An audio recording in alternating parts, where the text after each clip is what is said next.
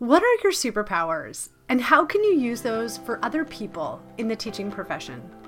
Today on the show, I get to talk to my friend, colleague, and middle school French teacher, Erin Emery. I'm your host, Celeste Kirsch, and we are teaching tomorrow.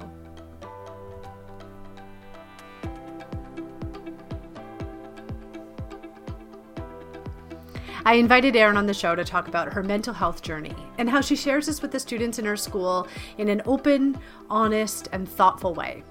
And while we definitely get into how Erin sees the importance of teachers sharing parts of themselves that might otherwise be kept hidden, we get into so much more in this conversation. We talk about the importance of normalizing taking mental health days, how schools benefit from paying more attention to the people with the most vulnerable mental health in the community, and how we can use our unique superpowers to affect change. Erin has a candid, funny, and refreshing take on teaching and the profession that I know you will love. So let's get to it. Please welcome Erin Emery to the show.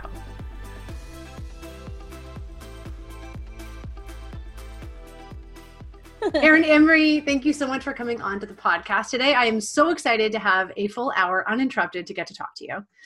I could not be more thrilled to be spending my Friday with you like this.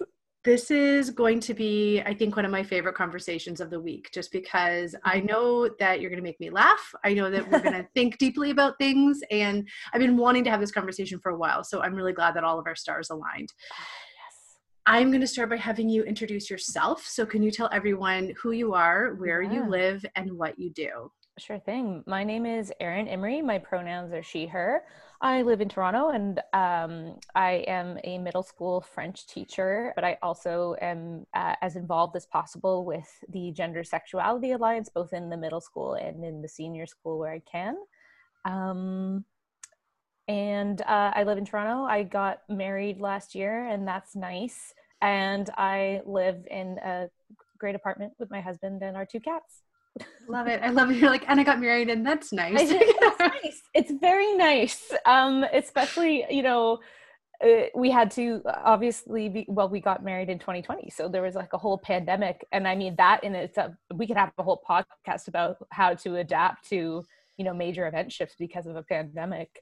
And that's certainly one of them. And now we're like, are we going to be cool for our rescheduled reception in November? Boy, I hope so. But also yeah. a lesson, a lesson in kind of humility of like, control over things? No, that's fake.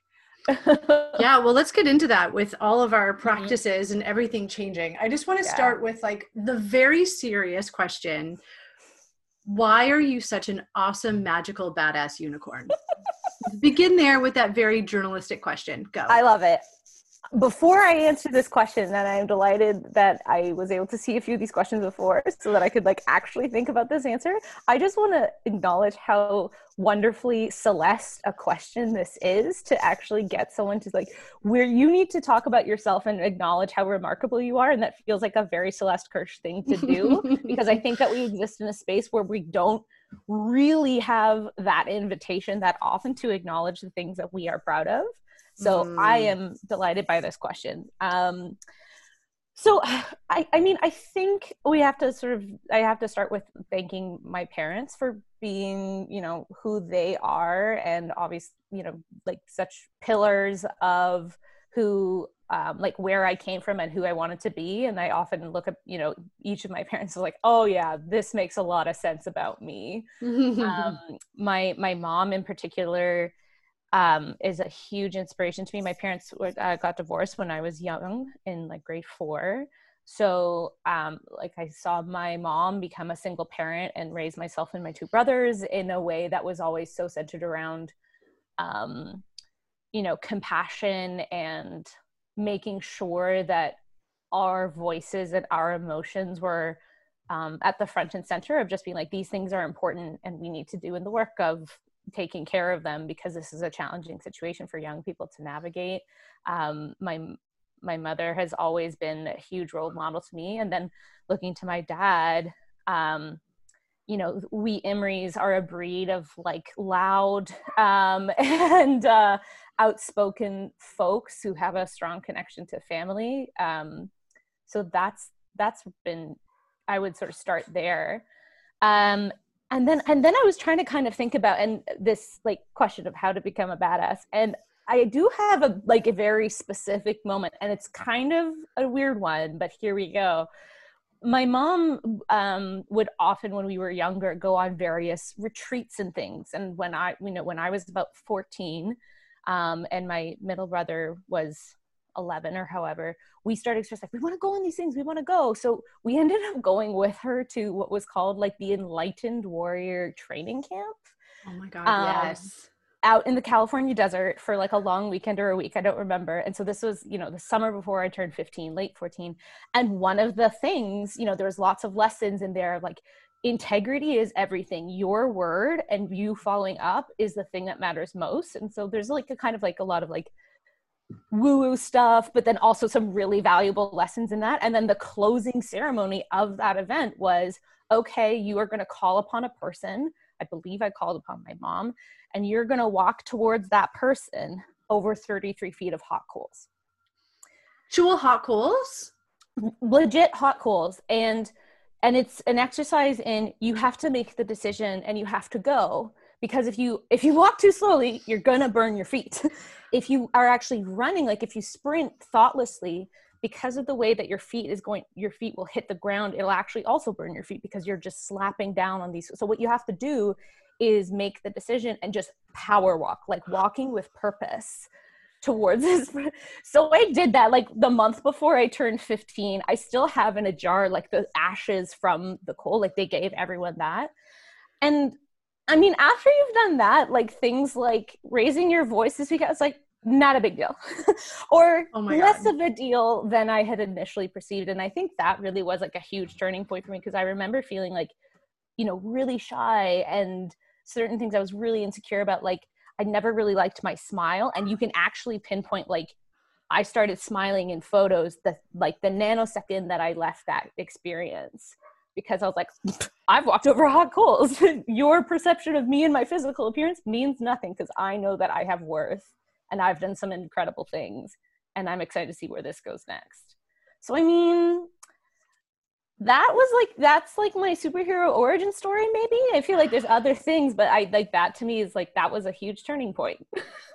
That is amazing. I have a million follow-up questions, but I, I want to just acknowledge that there's people who are listening to this that don't know anything about you. So we're going to back the train up. And this is, Love it. I think, my favorite opening to any conversation I've ever had. Uh, okay. So I wanted to have you on the show, not just because I adore you and mm. you're one of my favorite people to work with and you're whip smart, but specifically because of the way that you share your story openly and vulnerably with our students. So I'm going to walk back a little bit. And when I first yeah. met you, it was the year I came back from my maternity leave with Ambrose. And mm-hmm. I was like, who is this amazing young upstart? And like, what is she all about? But then I was like completely taken aback by how open you are about your own mental health journey. And that is not something that I had ever seen a teacher do before you. Mm. And so then fast forward to this year, and you're sharing your story with our whole middle school in a chapel, walking through your diagnosis and yeah. your whole journey, and just in such a way that destigmatizes everything and makes it completely understandable. Mm. So I want to like get deeper into that. So I won't take away the whole story, but can you talk us through your decision in sharing so much about your personal life? Yeah. Was that a hard choice to make? Was it just a natural extension of who you are as a teacher? Mm-hmm. Tell me everything. Yeah. So I guess, you know, just for those tuning in, um, the, the shortest summary of like my mental health story was that uh, in undergrad, when I was at Queen's University, I was diagnosed with depression. Um, that was, you know, quite, uh, quite debilitating, uh, to the point where I, in fourth year, was able to apply for, um, I think it's called AgriTent standing, where basically it's like I had a note so that I could, I only had to complete like seventy percent of coursework. And I, without that, I would not have got my degree. Like there would have been no way. Um, and so I, I graduated in twenty thirteen, and everything was going super well. Uh, in fact, it was arguably arguably going too well, uh, because I ended up having a manic episode. I was in the hospital for two weeks and then they're like, oh yeah, oops, uh, actually bipolar disorder. And so that was um, summer twenty thirteen, and I started recovering. And at that time, I had, uh, you know, on the horizon was going to teacher's college. And even though I was recovering from this, you know, massively traumatic experience and a new mental health diagnosis and managing all these meds, I knew in my heart and in my brain, like, if I take a year off to recover, I'm never going to go. I have to go now or it's not going to occur. Uh, yeah. So that's, that's sort of the mental health landscape. So, I mean, I think that I'm a, you know, I'm a pretty open, um, sharing type of person. But the the thing for me, so before I got the bipolar disorder um, diagnosis, when it, at the time it was just depression, the, the, one of the big catalysts was seeing a lot on my social media of people talking about their undergrad experience, undergrad experience with, you know, oh my gosh, like, you know, I can't believe it's coming to an end. These were the best four years of my life. You know, everyone says that university is the best four years, da, da, da, da. And I was sitting there reading this being like, I nearly died. Um, this was not, if this is the best four years, oh my gosh, that is, uh, I am not, what is the rest going to be? So I, I remember I posted a video to my Facebook at that, you know, it was like, just started off saying like, I just want to acknowledge, like, I did not have a good time these four years. I've made beautiful friendships. I've had lots of good experiences, but overall, like, this has been the hardest thing I've ever done. And so that was received really well. I mean, like, granted, you know, you're kind of in an echo chamber on Facebook, but I was starting to get messages from people saying like, I know I really struggle too. Thank you for sharing. Um, and I had already seen that, like, sometimes your voice matters and makes a difference. I remember, you know, another Facebook encounter prior to this where I just, you know, was getting really into it in the comment section of someone's post where they'd made like a very like rape culture-y joke. And I was just like, could you, like, I don't really find this funny and I don't understand why you do. And it went on for hours and I was exhausted and I was like, oh, why did I do this? Why can't I let it go? But then I got two messages from strangers mm. who had said, I was reading everything you wrote and I never thought of myself as a feminist until now. I was like, done, worth it. That whole labor has been worth it. Wonderful. So that was sort of the, you know, and then when I made this video just saying like, my undergrad experience was extraordinarily difficult. I started hearing from people who would privately message or comment, be like, I've had similar experiences. And so it, it showed, oh, if I, you know, there is a conversation that will start happening once we have someone out in the space being open and vulnerable. So I made the decision, especially after I came out of the hospital and was trying to basically rebuild my whole life, to continue being as transparent, both like in my public quote unquote sphere on social media, as well as within my friend groups, of just like trying to communicate what I needed or what I was experiencing. And so that had always been a good, uh, like a good starting point for conversations, and I could see it happening. So when I, when I got my job um, as a teacher, as a full-time teacher, you know, I was, I, I, I think there was a lot of fear in the, in my first year there. I was just, you know, I, I don't think I told anybody unless I had become quite close with them as like a, a friend outside of work, because I was very much a, you know, like, are they going to fire me if they find out that I'm mentally ill? Is someone going to view me as incompetent? Is a parent going to complain about me if I disclose anything? So I kept things really close to the, uh, really close to the chest. And so I think that, you know, and then it kind of comes back to that lesson that I got from that Enlightened Warrior Training Camp of like, integrity is everything. And so I started to feel this like lack of integrity between my teacher self and who I try to be in my own personal life. Because in my own personal life, I'm really candid about, I'm, I'm as candid as possible about when things are good or when things are bad, in the hope that it sparks conversation. So it started creating this like, you know, this dissonance of, I'm doing this and I see that it makes a difference with the, like the adult people in my life, but I'm holding it back from young people in my teacher life.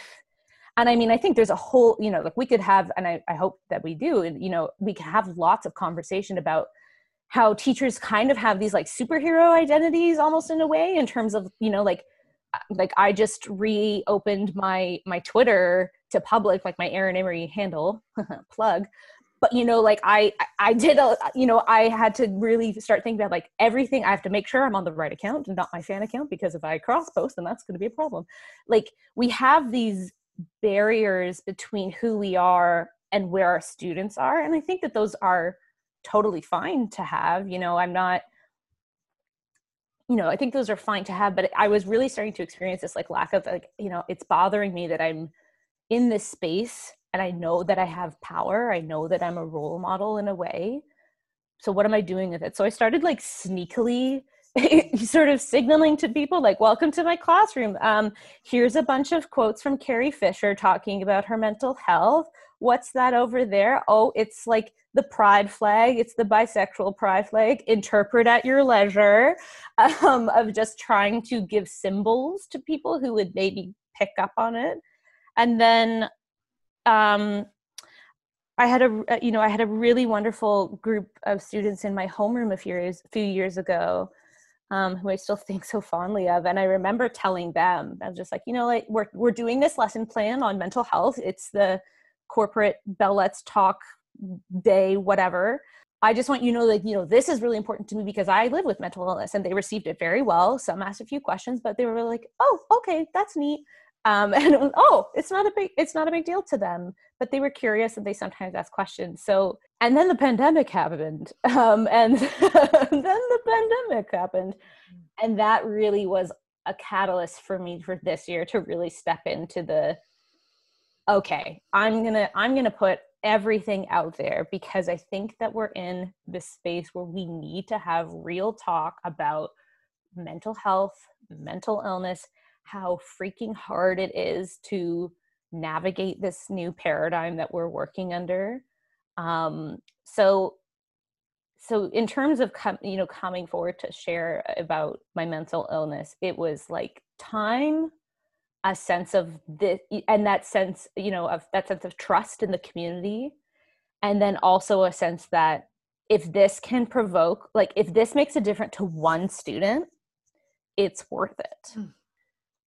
I think that that's so interesting, the idea that like we of course have these selves that we should keep out of the classroom. Like we don't mm-hmm. need to have everything about ourselves publicly broadcast. Mm-hmm. But it makes me wonder if the teacher burnout rate is higher for people who are hiding more of themselves or who don't feel like it's safe in their school community to be fully them. Like I oh, at, at yeah. our school, I I had a similar experience where the first year I'm like, how safe is it for me to be an openly out woman? And one hundred percent getting married at the end of that school year, experience was like, oh my gosh, I couldn't have landed in a more open and accepting mm-hmm. and loving community. I totally feel like I can be my full authentic yeah. self.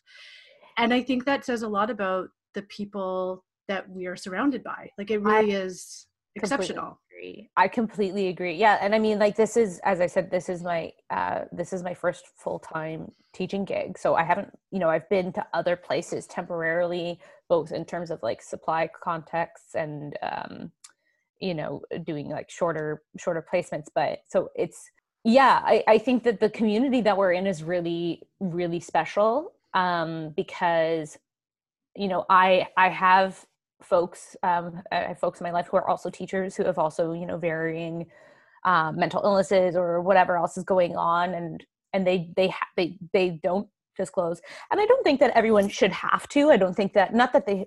I don't think that anyone should feel the pressure to have to disclose. But if you're in an environment where you don't feel safe doing so, I think the I think a really good kind of like litmus test or like where's your community at might be when you are taking a sick day because you are you need a mental health day.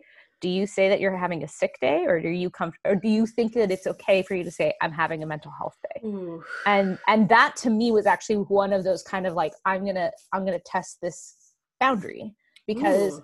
I'm going to you know I certainly the first I'd say two. If not two and a half to three years of being at our school, if I was taking mental health day, I would be like, I'm sick, no details, I'm ill. Um, but then I, again, it was that like, that's not true. And that's not, I, I like, I think it's important.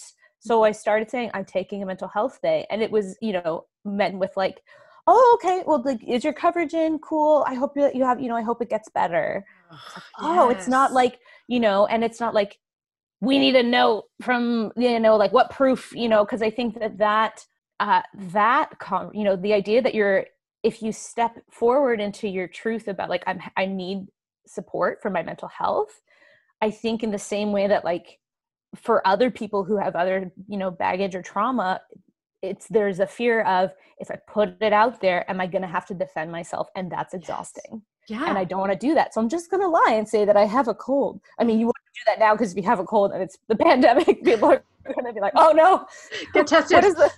Get tested. Um, but I think that's a really good sort of starting point to see, like, if you feel comfortable doing so, like, maybe that's something that, you know, I think it'd be great.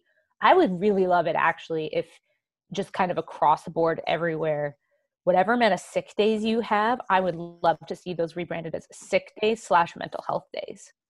And, like, what would that do if we just, like, yeah, everyone gets a com- you know, you get X yeah. number of days either being sick or you need a mental health day. And They're you name the same it, thing. you name it. And I think that it has to you be normalized the at the higher up levels mm-hmm. because, or to have Absolutely. even transparently senior leaders to say, I'm going to take tomorrow off as a mental health day. Like, what would it be like if a oh, principal man, would, emailed their st- like their teachers to say, hey folks, I'm, and like once a year, like not even doing it, yeah. even if they don't really need it. Like, it's such a provocative statement. And I want I, every school leader listening to this to, like, think about that really critically, because when you model that kind of self-care mm-hmm. for your teachers. I don't, I really believe in teachers, and I don't think that they would abuse it. I think that it would allow I, people yeah. so much more freedom to take care of their needs mm-hmm. and to not burn out in this profession and to really, truly be authentic mm-hmm. about how we take care of ourselves. Because honestly, I, I think anyone listening to this that has said that they have always been honest about every sick day that they've ever taken, I don't think that's you real. Get, I, you get a cookie because I, I, uh, you know, I don't think that. And that's also not a badge of honor. I think that there's no. an intergenerational yeah. difference. You know, people who are twenty years older than me often will say things like, I've never taken a sick day in the last ten years of teaching. As a point of pride. Yeah. And I, I think that that is really unhealthy. I'm like, why oh. not? Why not? And I don't believe that you've never needed a day to just take a breath or yeah. feel like you can be better in your profession. Absolutely. I think it would blow my mind if, if a, if a, a principal or head of school would be like, you know, hey folks, I just wanted to, you know, like, I took a mental health day because I needed it. Like, and I think that they probably need one. We are in a panorama. We are in a, we are in a pandemic. I love the just like general emergence of like internet culture. We're like, which I thought was just born of like, we don't want to say pandemic because we're sick of it. But I think it was also because like TikTok was starting to like censor or take down videos where people mentioned the pandemic. What? This, I think I, okay, I'm going to make this as a, like an assertion, but I don't know it to be true. So feel free to correct me. But I think that's why we're seeing this trend of like, we're in a Panera Bread or we're in a photographic. Um, anyways, we are in Okay, a- I didn't even know that that was a thing. I feel like oh, you're so much man. cooler and savvier than I am because I'm like, what panorama? I don't know what that means, but yeah, I love it. I think the the people who probably need a mental health day more than anyone are the poor heads of schools who have been trying to deal and deal with everything, manage this ship. Yeah. And then, oh, surprise, March break is postponed. Like if anyone needed a mental health day, yeah. surely like heads of schools, if you're listening, please take one. Yeah, for sure. I'm more curious about, I could totally understand if you're leading a community through a time of crisis like this, mm-hmm. that like, you maybe don't need a day off to watch Netflix. Like that's not where your mm-hmm. energy is. Like maybe you're getting a lot of fulfillment from seeing the impact of your efforts. Totally. But I also wonder five years from now, what will be the fallout of all of this energy, all of this trauma work that we're doing? Like we're going through trauma right now and yep. teachers, principals, heads of schools, therapists, counselors, mm-hmm. like when we're on, when we're in a different version of reality, whatever that yeah. is, how we all heal from this is my question. Don't have an answer, but I was going to say, I, just, I think that's the, I think that is, and you know, that's not even really a question that's crossed my mind because I'm, I'm so aware like we're going to be in this for quite a bit longer, mm-hmm. probably, mm-hmm. you know, is, is like everyone being vaccinated, is that the end point? Or, you know, I'm just, I'm trying to stay as you know, it's challenging because I, I for, for the folks who say, oh, I just try to take it day by day. I was like, yeah, I got to plan lessons though for like the next couple of weeks so that I feel on top of stuff, you know? So like considering the question of like, what is this going to be when this is all over is like, that's so, that's so beyond what I can even conceive of. Mm-hmm. I'm just trying to get to like the end of this month and like, th- th- yeah, it's sort of like when you're in a, for me, it feels like when you're in a video game that's like open concept, but like you start right here and you don't see anything. And then the more you explore, the more that the map appears. That I can only perceive the map until the end of March. And then I'm like, I don't know. Mm-hmm, mm-hmm. Um, but I think, I think this question of, you know, what lessons are we going to take from this experience? I really do think that we are going to be, con- I don't think we're going to go back to not having the level of conversation we're having around mental health like we are now. I think that this has taught everybody, hopefully, that this is really important. I think that being honest and, and that treating the mental health concerns are just as important as treating any sort of physical concerns as well. Particularly, you know, I think that with the decision to return to on-campus learning, which I have very complex feelings about, you know, like on the one hand, I'm delighted to be able to like be in the building and have a bit more routine and to actually see student faces and to be able to, you know, p- pass my colleagues in the hall, even though we're like kind of passing ships in the night. Um, But a lot, you know, I also wondered, like, was this the right choice for us to make in terms of COVID things and reducing transmission? I'm not a hundred percent sure, but the main, the main thing that was coming up, it was like, it's critical for the mental health of our students mm-hmm. that we return to campus if possible, if possible. I certainly think there were advantages for me personally with the online schedule that we had, and like being in my own space was helpful, but after a while I was like, oh man, this is a slog. Like I'm a very social creature, and even though we're kind of socializing through the screen, it's not the same. Yeah. I want to loop back because yeah. you walked on hot coals. You learned how to become uh, an amazing warrior princess. I think that's yep. the official name of the training that you did. Correct. Uh, and I shared on the last solo episode that, you know, there are these unnamed teachers that were so great about advocating, about taking care of teacher wellness. And that was you. I mean, it was you. And it was like, me. I've been unmasked. But I didn't want to like name you on the podcast while I'm like processing my own like mm-hmm. stuff around that. Yep. But I have my own guesses based on what I now know about mm-hmm. some of your backstory, but Why, why are you the kind of person, or how are you the kind of person that isn't afraid to stick your neck out there? Like, how do you get to be like that? Um, uh, again, I, th- you know, I think there's, you know, there's so many different combinations of things. And, um, after we shared, after I shared with the students in chapel, you know, like, this is my mental health story, I'm bipolar, here's the deal. Um, I made a half hour long video where I responded to the, like the additional student questions that we just didn't have time for. And there was an amazingly juicy question towards the end. It's like, do you think that you would be the same person if you hadn't had these experiences with mental illness? And I was like, unknowable, but I don't think so. I'd like to think that I was already a pretty like empathetic person, but I think that this has, like, how could this have not changed who, you know, who I am and, and how I enter the world. And I think, speci- you know, I know that for me, asking for things or, or trying to ask for things or speaking up is not necessarily something that I find hard or challenging. And I think that looking to a lot of my friends who are certainly would identify themselves as introverts, whereas I'm like as about as extroverted as one could, as one could probably uh, suspect. You know, I start I started noticing things of like, oh, okay, like that sort of them, you know, like this sort of asking for your needs thing isn't just a default setting. This is maybe a power or a skill that I appear to have, and it doesn't cost me, you know, a lot of emotional labor to be like, hey, actually, could we try this? In, you know, in kind of like more casual personal settings or whatever.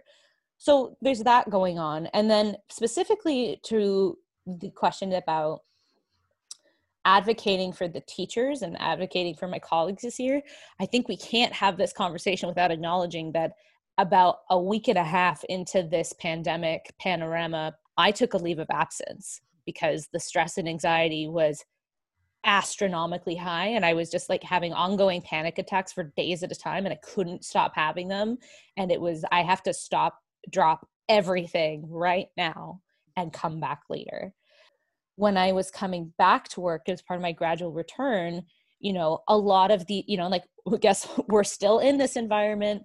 Um, and now we're getting close to, you know, the stressful periods of the year that would be the stressful periods in any year. It's like, oh, it's November, time to do all these assessments so I can write the December report card. Oh, it's, you know, mid-February, time to write that report. Like in a normal teaching year, we have these, you know, these waves of, uh, of workload, of higher amount of stuff that you have to do in your personal time. And because I think because I had had to literally step back, I could see them coming as, you know, these big waves. I'm like, hey, that's going to be a problem. Mm-hmm. If I can, if I'm having these struggles because of, you know, I have an underlying mental health condition, I'm confident that what is, what is best for me is also going to be best for everyone around. You know, I think that if we, we try to approach that lens, you know, like whatever is good for the most marginalized is ultimately what's going to be good for everybody. Not to say that I, you know, like a white privileged person, but not marginalized, but like, I do have like a thing that makes my life challenging, and it is being bipolar. So whatever's going to be good for my mental health is automatically going to be good for everyone's. Yeah, you're so, the canary in the coal mine. A hundred percent. That's exactly what my, that's exactly what my dad said to me as I was taking my leave. He's like, "Well, if you're the canary in the coal mine, like maybe this will provoke conversation." And I said, "And that would be worth it. If that happens, then it's worth it." And it it's so interesting to me because yes, you are, you know, perhaps by having that diagnosis, you may know that you are more susceptible to those regular waves and flows, and. Like my, honestly, like, and I shared this in the last episode, but my initial thought was when you were voicing this, I'm like, nah, whatever. It's always busy at this time of year. And I don't have a diagnosis. So like I maybe could have dealt with it, mm-hmm. but it it's better now. Like my mental health is better because you exactly. stood up and shared and people heard you. And I'm so glad.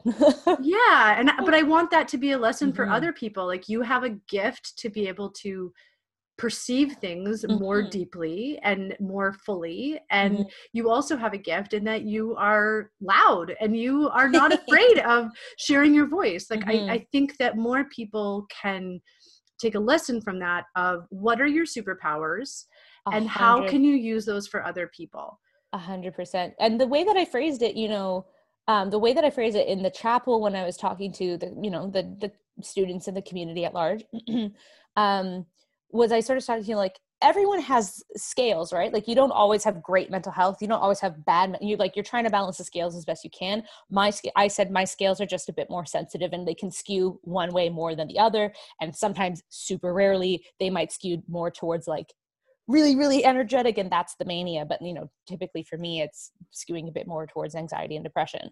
And I'm trying to remember the author. I, I'm listening to an audiobook of Uh, it's it's called Believe Me. It's a collection of essays that's been edited by uh, Jacqueline Friedman, Jacqueline Friedman, my idol, and Jessica Valenti. And it's talking about, um, you know, responding to the Me Too movement and the power of like when we like of believing people and listening to them. And I was just listening to one of the essays the other day talking about like if we actually were to speak more to the fact that the people who have endured trauma, the people who are survivors, um, if we spoke to them, like they have knowledge and they have expertise, and it's crazy that we don't listen to them. So I think that there is sometimes, you know, this tendency of like, oh, you having this thing has weakened you and has made you unreliable in some way. Um, but, but really like, like, yeah, damn, I wish I hadn't had to deal with depression, like, because it's not fun. It's really scary at times. It's better now because I've had, you know, a lot of mileage to deal with it, you know, so as much as I like, there is a part of me that wishes that the pain wasn't so great, but I also know that like, I have a very, I've got a unique perspective on things. And I think that that can make moves and and shifts and waves if I use my voice because I have this perspective. I won it through hardship and time, but I think that that grants me a certain perspective on things. And I think that, that just like with everything, the more perspectives of different people's lenses that we have, the better we're going to be able to find solutions to make things better for everyone.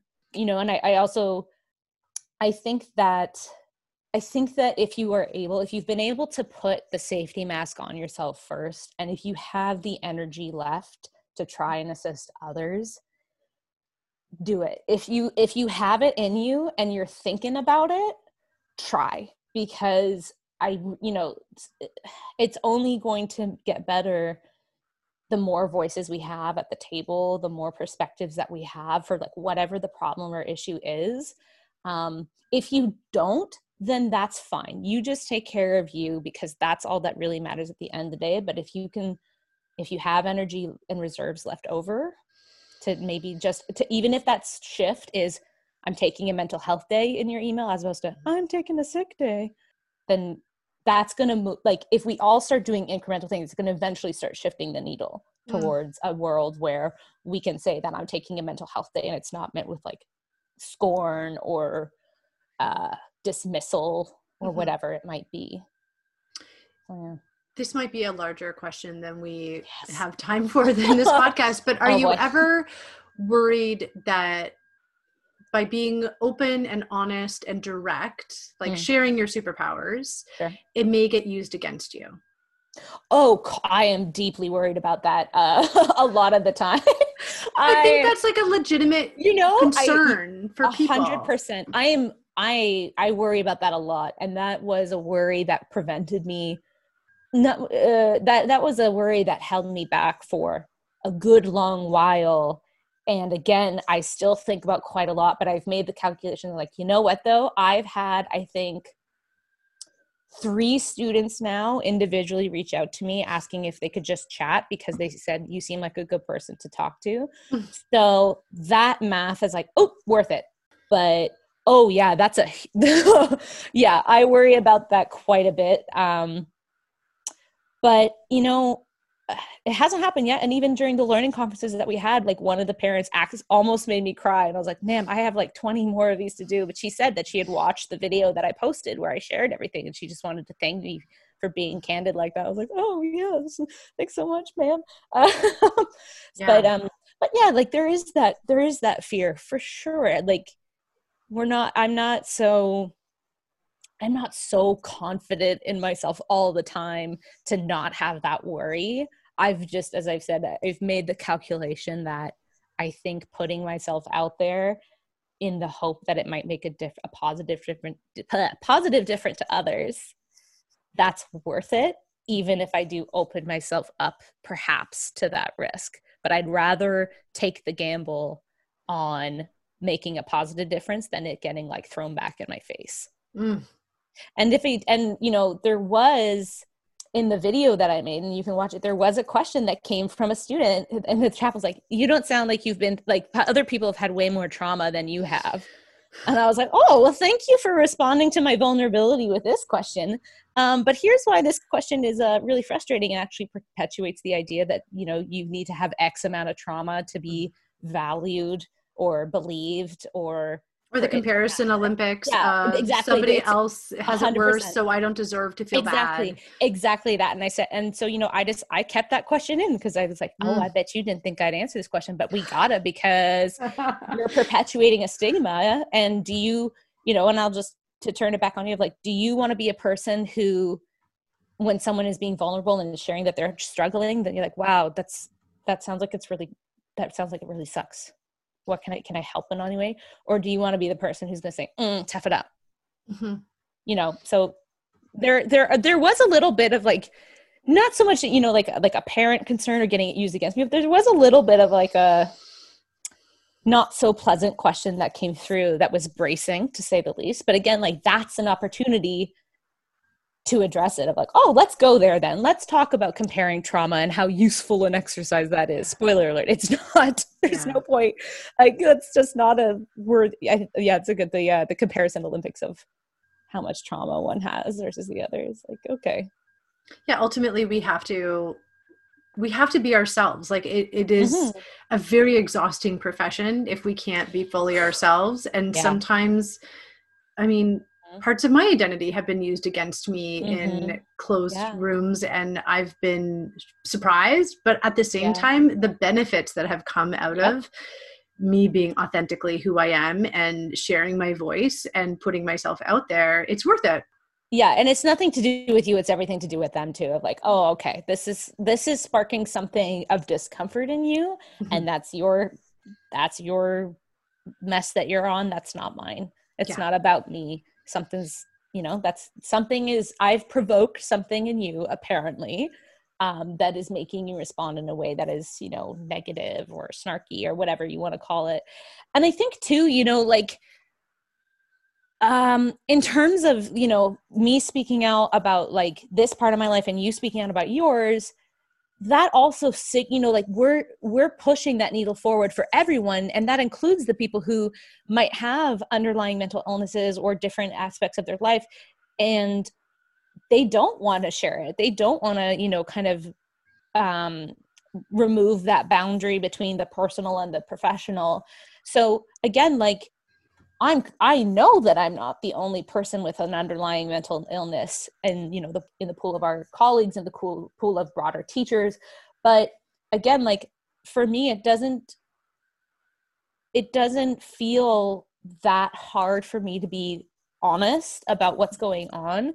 And I think that, you know, if I'm the one doing it, then that's moving the progress forward for everyone else who's like, I can't, I'm just not in a space yeah. where I can talk about this. And again, like I'm willing to do that. I'm wary, I'm willing to be that canary. Um, and that again, I, I guess that comes from, you know, my, my parents and genetics and my past experiences and walking on hot coals and, you know, managing to live through my undergrad and going, you know, enduring two weeks in a hospital, which was, you know, a, ultimately, you know, it would have saved my life, but you know, uh, a traumatic experience, like all these things that I've gone through, like if it's, if it's going to make a difference for students, if it's going to make a difference in the teacher community, and it, if something changes because of that, then it's worth it. Yeah. So then I, it feels like, you know, in the same way that people talk about, you know, they talk about teaching being a calling. I feel like I have a calling to to use my voice wherever I can. That's what we try to tell our students is, you know, using your voice and this is mine. And mm-hmm. like, if I'm, if I have it and it doesn't cost me um, t- immense emotional labor, sometimes it does. Like I, like after the chapel um, and after making that video the following week, I was so low in my mood because like, oh, I'm so burnt out. Oops. Oh gosh, I'm so tired. That was a lot. But you know, I bounce back from that. So like, if I'm able to do it, for others who might not feel comfortable sharing their sharing their experience that way, they shouldn't have to feel so. So again, like I'm, it doesn't feel like an obligation. It feels more like a calling of like, maybe this is part of what I was meant to do. Mm, I love that. I could talk to you for, I can't believe like an hour is almost gone by. I could literally I talk to you for hours. We're going to have to publish like a five hour podcast. Just I love talking. That. Yeah. I don't know if other people would, but I would love it. I love uh, it. We're going to close off with the ticket out the door. Are you ready oh, for boy. a bunch of random questions? Yes. Bizarre topics. I'm so ready. I changed them just for you. So Sweet. We're going to start. What do many people get wrong or misunderstand about you? What do many people get wrong or misunderstand? Um, I, I think that um, um, that some people might misunderstand that I'm not always open to talk about my mental illness. Um, you know, uh, I think because of, clearly based on this hour-long conversation, I've established that I'm pretty com- candid and comfortable talking about it. But there are times where I feel like garbage, and I apparently look like garbage too, and people feel free to say like, you look really tired. Are you okay? I was like, no, clearly I look like garbage. I'm not doing okay, but thank you for asking. Ugh, like, I don't want to talk about it. You know, if you can sort of sense, like if I'm in sweatpants still and like the hair doesn't look particularly clean, I got bags under my eyes, like maybe I'm having a not so great day. So sometimes it's like, okay, I don't always want to be talking about this. Um, and then also I think, you know, although I am very much an extrovert, there are also times where the idea of being around people, you know, normally, and now I would love to be around people. Um, thanks, thanks COVID. But, um, yeah, I think sometimes people are like extroverts always want to do the thing. No, mm-hmm. no, sometimes I would like to nap or read quietly or not be around people. What is your favorite musical of all time? Man, you had to pick one. Oh, man. Oh. Okay, if I have to pick one, it's going to be Cabaret. Ooh. I grew up listening to that musical. Uh, my parents took me to see it when I was certainly too young to go see it. So maybe that's also part of what happened in terms of backstory. I think that, I think that it had come to town, and I was maybe in like grade two to see that show, which if you think about the show Cabaret is like, way too young. Yeah. Um, but like I grew up listening to the revival soundtrack, like Alan Cumming and uh, mm. um, uh, yes. And then I got to be in that show in, in university. And then I went to see it in New York with my mom when Alan Cumming was back as the M C, yes. and it was with Emma Stone. And then Paul McCartney, Sir Paul McCartney was also there that night. So we were waiting at the stage door to get our playbill signed, and then a member of the Beatles walks out. We were like, whoa, what's going on? Oh my God. Uh, so yeah, I, if I have to pick, it'd be Cabaret. It's a great one. Oh, I love it. What's the first thing you do when you wake up in the morning? Oh, it's, I check my phone. Um, okay. What's the last thing you do before you go to bed? Um, so, uh, I got a Google Home recently, and I have one of those fun, like, um, Bluetooth lights Uh, as the, my bedroom lamp. And, and lately the thing that where my husband and I do is we put on really funny voices and we see which one will actually get picked up by the Google Home. Um, so we'll be like, hey Google, turn off the bedroom lamp. And then it doesn't read it. And so finally we have to quit and be like, hey Google, turn off the bedroom lamp. But that's what we've, that's like the last thing that I've been doing is making oh weird voices to the Google Home. Okay, I never oh no, would I have just, guessed that. I just said it, and the Google Home's like, okay, I'll turn off the, the Google uh, Home just picked up what I said. That is perfect. Uh, what is the most recent T V show you binged and loved? Uh, wasn't a binge, but I literally just watched the WandaVision finale this morning because we had a Friday off and it was the finale day. And I was thinking, oh boy, I can't go on TikTok because spoilers, and I want to go on TikTok today. So I watched it first thing, like it was, you know, Saturday morning cartoons. And it's a, you know, uh, it's definitely a show where I think like if you're not a fan of the Marvel Cinematic Universe, it's tricky, but it's a really beautiful show about like grief and trauma and this poor woman trying to cope with these incredible losses. Elizabeth mm. Olsen is just like amazing in that. So I'd mm. say, yeah, WandaVision. So good. Mm-hmm. Pie or cake? Mm, pie. Beach or mountains? Beach. Spring or fall? Fall. What would be your last meal on earth? Oof. Um, my dad makes this, um, this beef dish. So it's like beef with a Madeira cream sauce and like asparagus and mashed potatoes. Mm. Um, I'd want that. It's so good. Finally, what is the future of learning?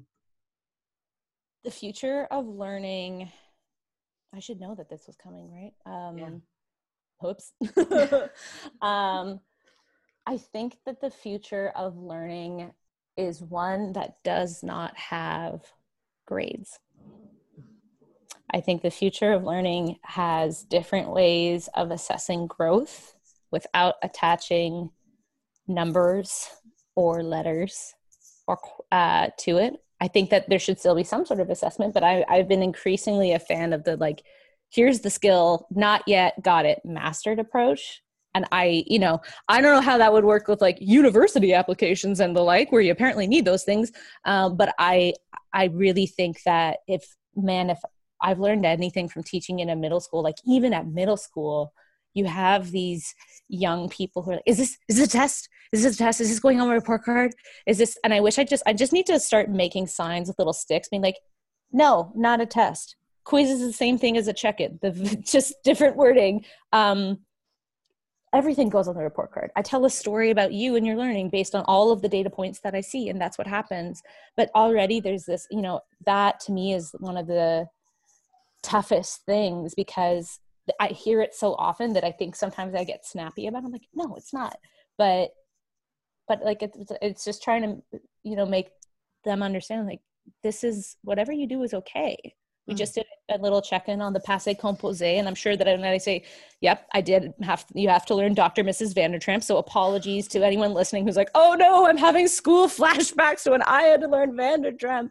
But you know, I said, I said to them, this is the first check-in where you have to have, you know, essentially memorized a lot of information about finicky French grammar. And I've told students, if you get one hundred percent, I'll give you a sticker. I am expecting like a level three. Like if you're in the seventies, great. If it's lower, that's okay. There'll be another one where you can show this learning again. But I think the hang up on on on numbers and quality, I, d- I don't think it's really benefiting. I don't know. Yeah. So I think the future of learning has um, less less grades and numbers. Mm. Thank you so much for being on the show today. My pleasure.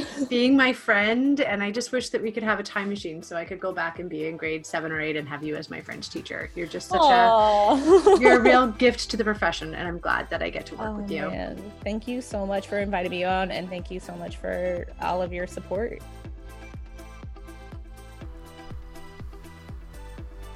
If you are now obsessed with Erin like I am, you can follow her on Twitter at Erin Emery.